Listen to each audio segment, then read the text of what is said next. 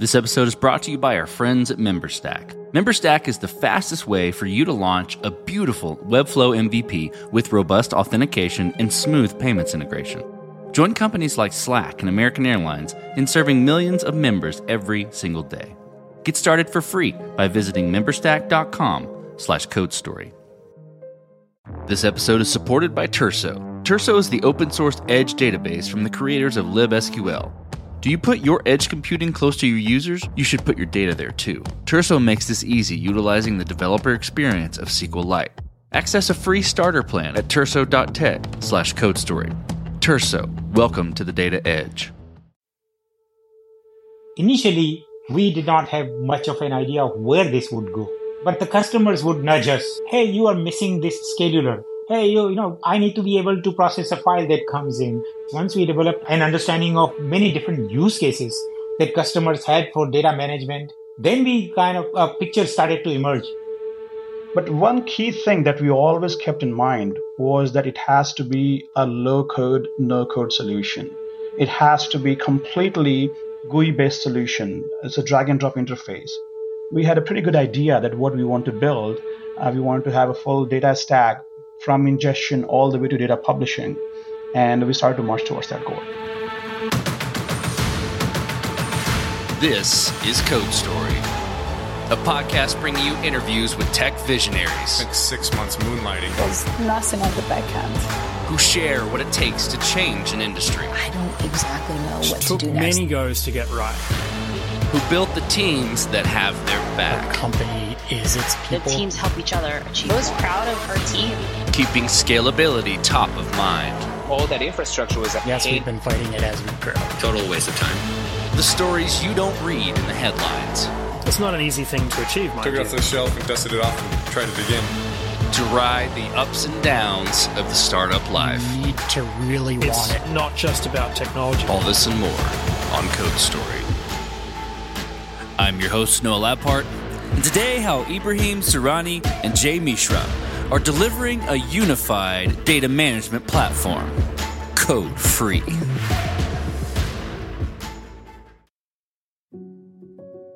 Ibrahim Surani grew up in Pakistan, dropped out of high school, and in his words, stumbled around for a while.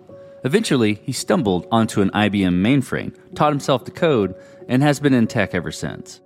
He moved to the States in 1988 and has been here since then. Outside of tech, he's an avid hiker and enjoys a good fantasy read like Lord of the Rings.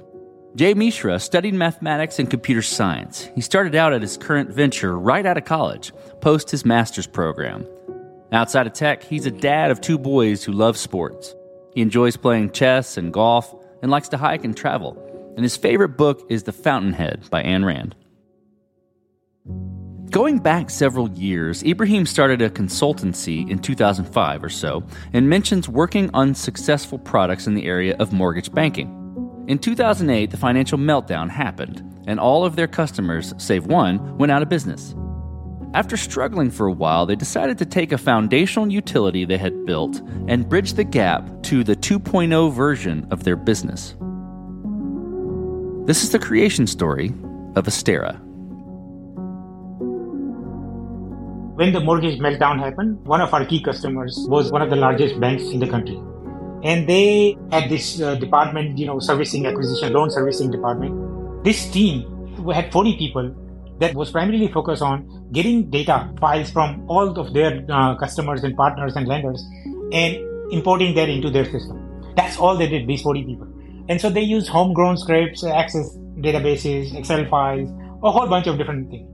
Customers wanted to consolidate all this in a single unified application because the, the current model was not working for them. It was not scalable. It has lots of errors.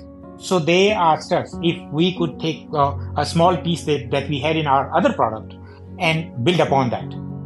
We call it data transfer utility at that time. And that is what formed the basis of our relationship with that customer. Once we saw that success, we said, hey, maybe other customers need this. So we tried to market that product outside. It was a flop.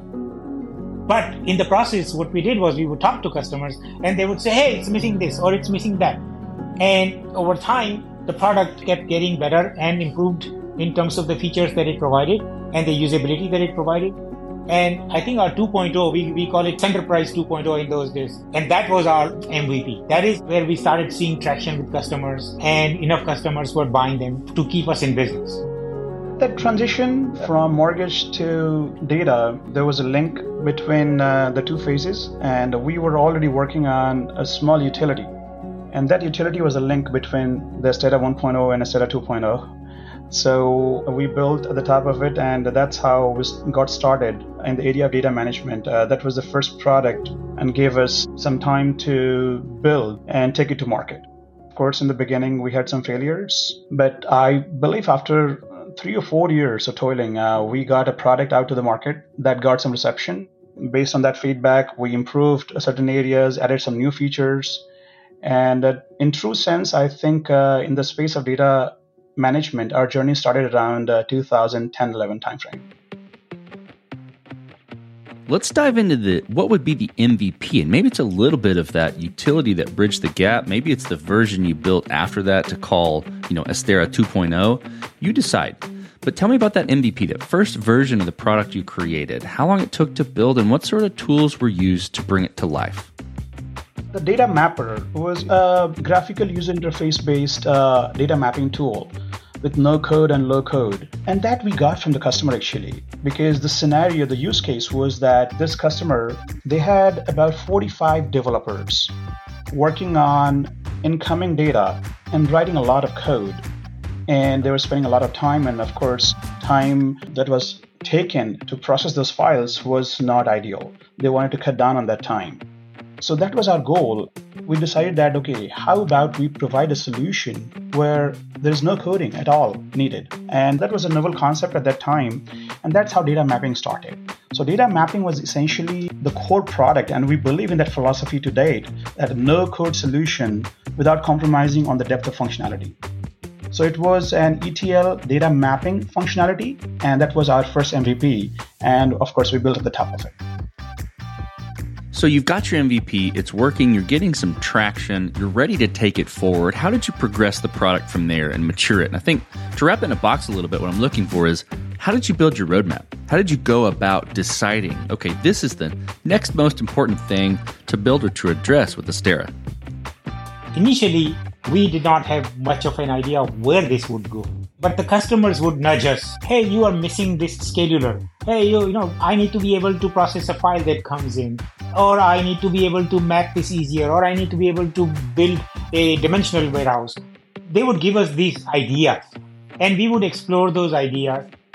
Once we develop some insight into the space, once we develop an understanding of many different use cases, customers had for data management and how they, you know, different departments interacted with data in the customer organization. Then we kind of, a picture started to emerge. You know, the customers need the ability to ingest different kinds of data.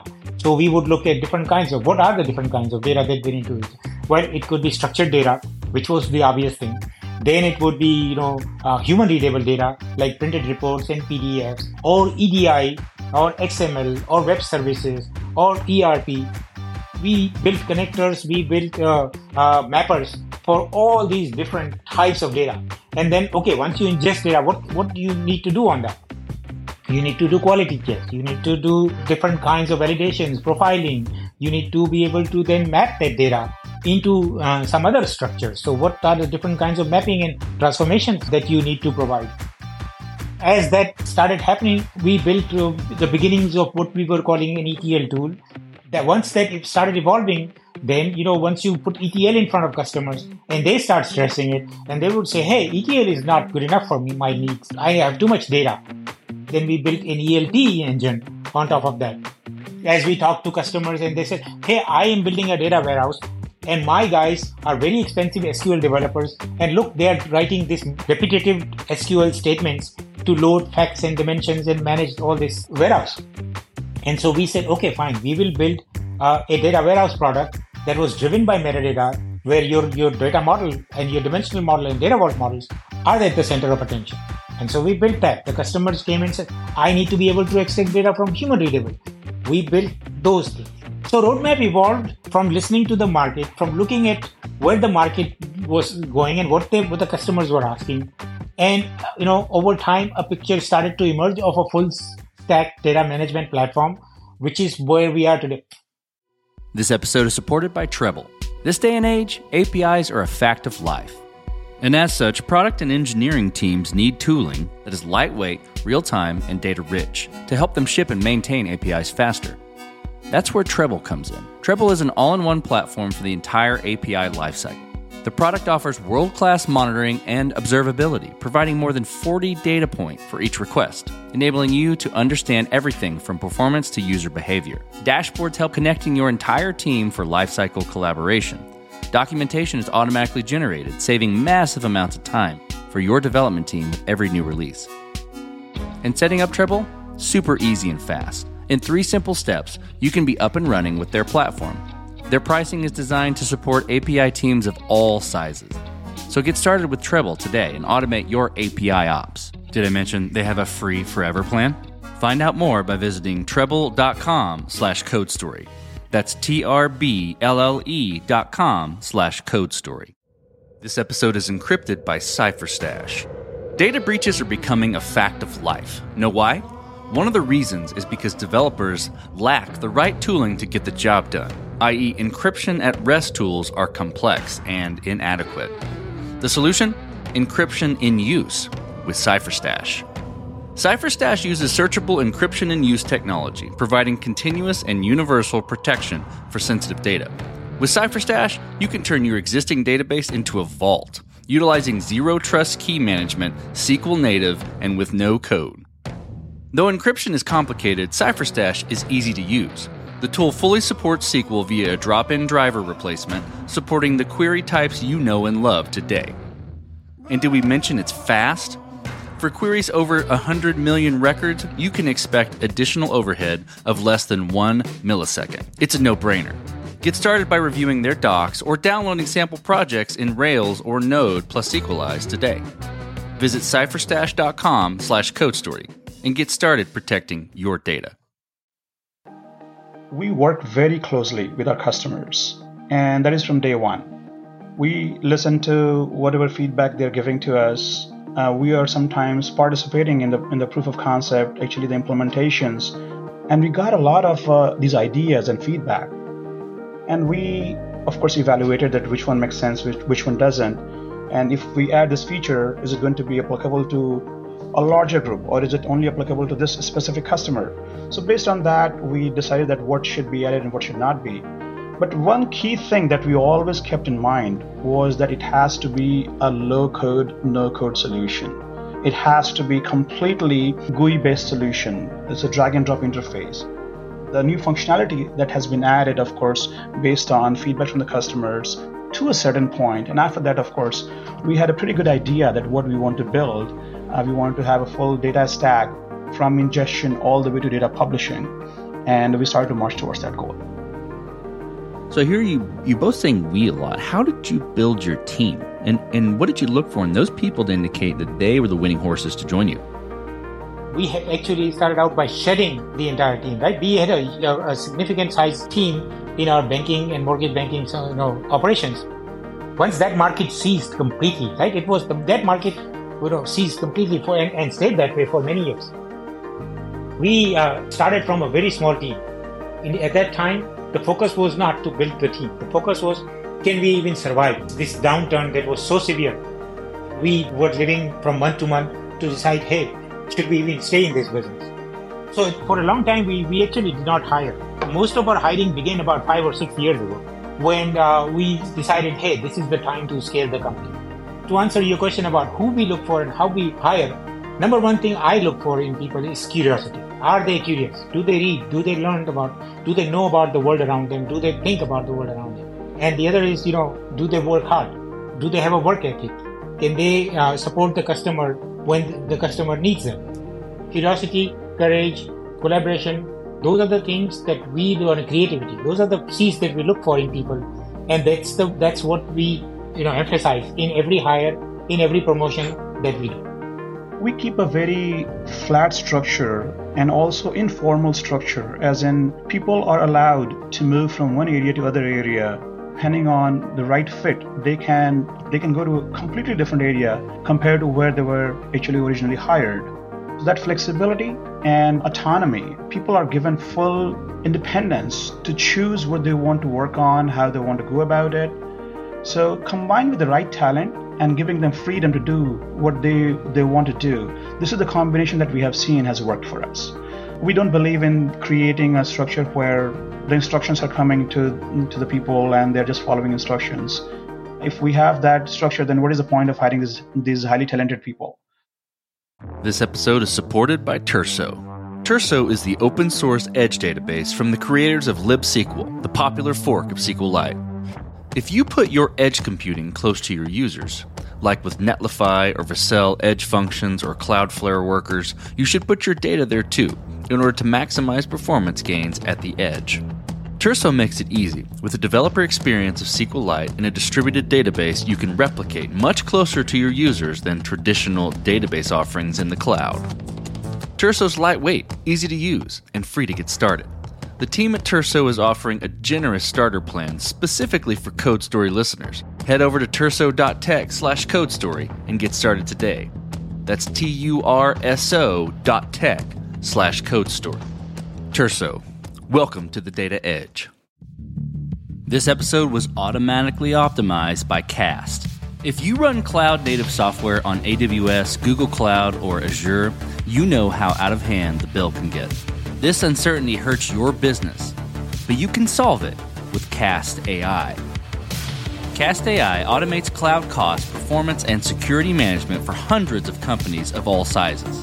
The platform's customers begin saving immediately and cut an average of over 60%. So before you go and sign a multi year contract with a cloud provider or lay people off, check out what Cast AI can do for you. To get you saving even faster, Cast AI is offering a free cloud cost audit with a personal consultation. Visit cast.ai slash code story to get started. Let's flip to scalability then. And this will be interesting given the folks that you've been supporting and where you've headed with the product. Was this built to scale efficiently from day one or with scale in mind from technology standpoints? Or are there any areas where you kind of had to fight it as you grew? It's a combination of both. There were areas that we scaled. We always knew the data volumes will keep increasing exponentially over time. So when we built the product, we focused on that from day one. For example, our first 10 customers or 20 customers would run maybe 20, 30, 40, 50 jobs every night and it would be fine. Then a customer came along and says, we're going to run 10,000 jobs every night.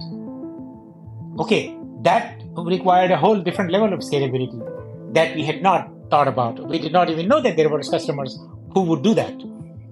So we had to rebuild the product or some areas of the product in, in how the job queue was managed, in how all the, the other monitoring and management of, of that thing done to support that level of customers. Then the other customers, you know, customers would come and say, you know what, I need to run 10 different servers because my job queue is that big.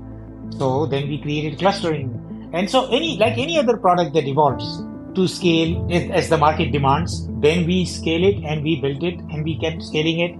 Uh, and you know, now we have customers that are running tens of thousands of jobs and billions of records through it the way we designed the product, we always kept in mind that the scope is going to change in future. So always build for flexibility. So for example, we're talking about the connectors that read or write uh, data, uh, and that is basically the starting point when you're ingesting data from uh, ingesting data from outside. So the way we created the, the architecture is that you are able to add a few that, that we thought will be good enough to get started but to add more connectors as demand grows should be easy.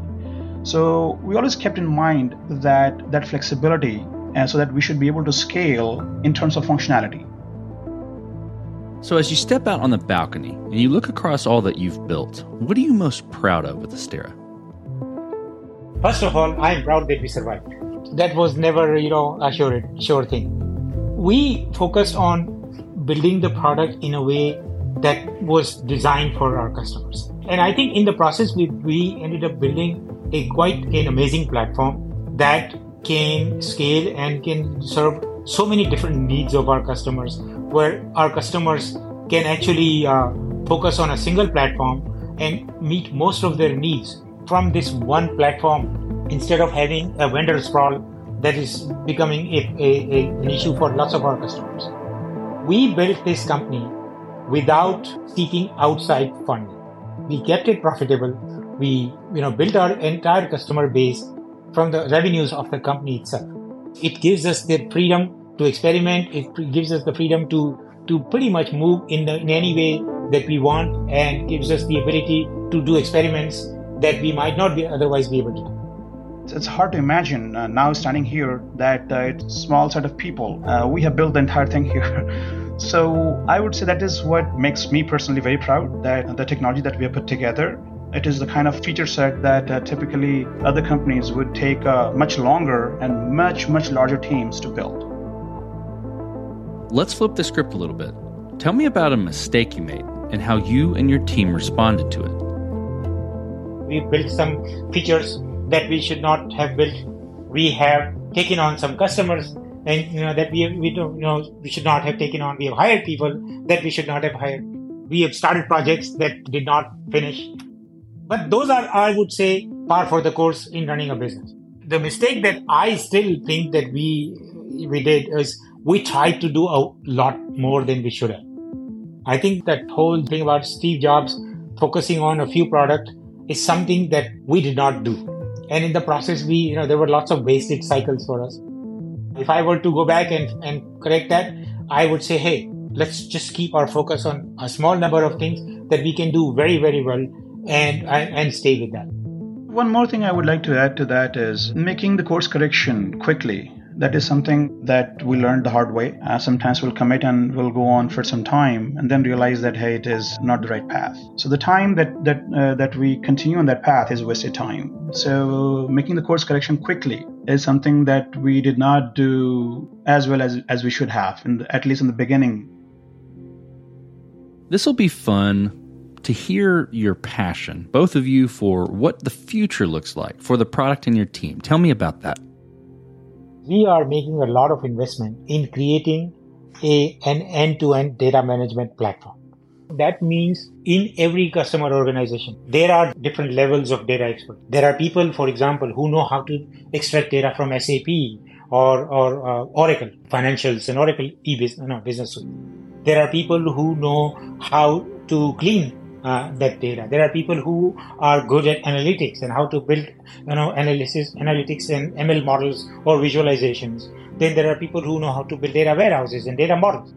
In most organizations, these people are not properly connected in any way.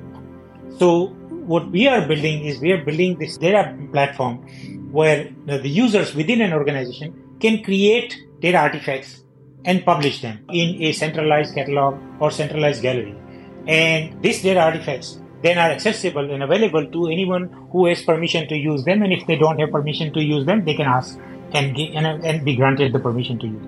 Somebody uh, once creates, let's say, an SAP extract for, for customer order data. Then, you know, they just publish it. And now anyone who's building any other artifacts like a data flow or a data warehouse can access that and put that in their thing. They don't need to know the details of how to access SAP or how this extract was, was made to them it's just a, a black box that provides them data for this. And then they can in turn themselves publish some other artifact that can be used by someone else downstream to do something else. The whole idea is that you are creating like a, a data ecosystem within an organization where you have tracking you have compliance you have security and you have the shareability of artifacts from across the organization. So therefore different people are sharing their expertise in the form of these data artifacts that is the, the work that we are doing. And we are going to see this coming online uh, early next year.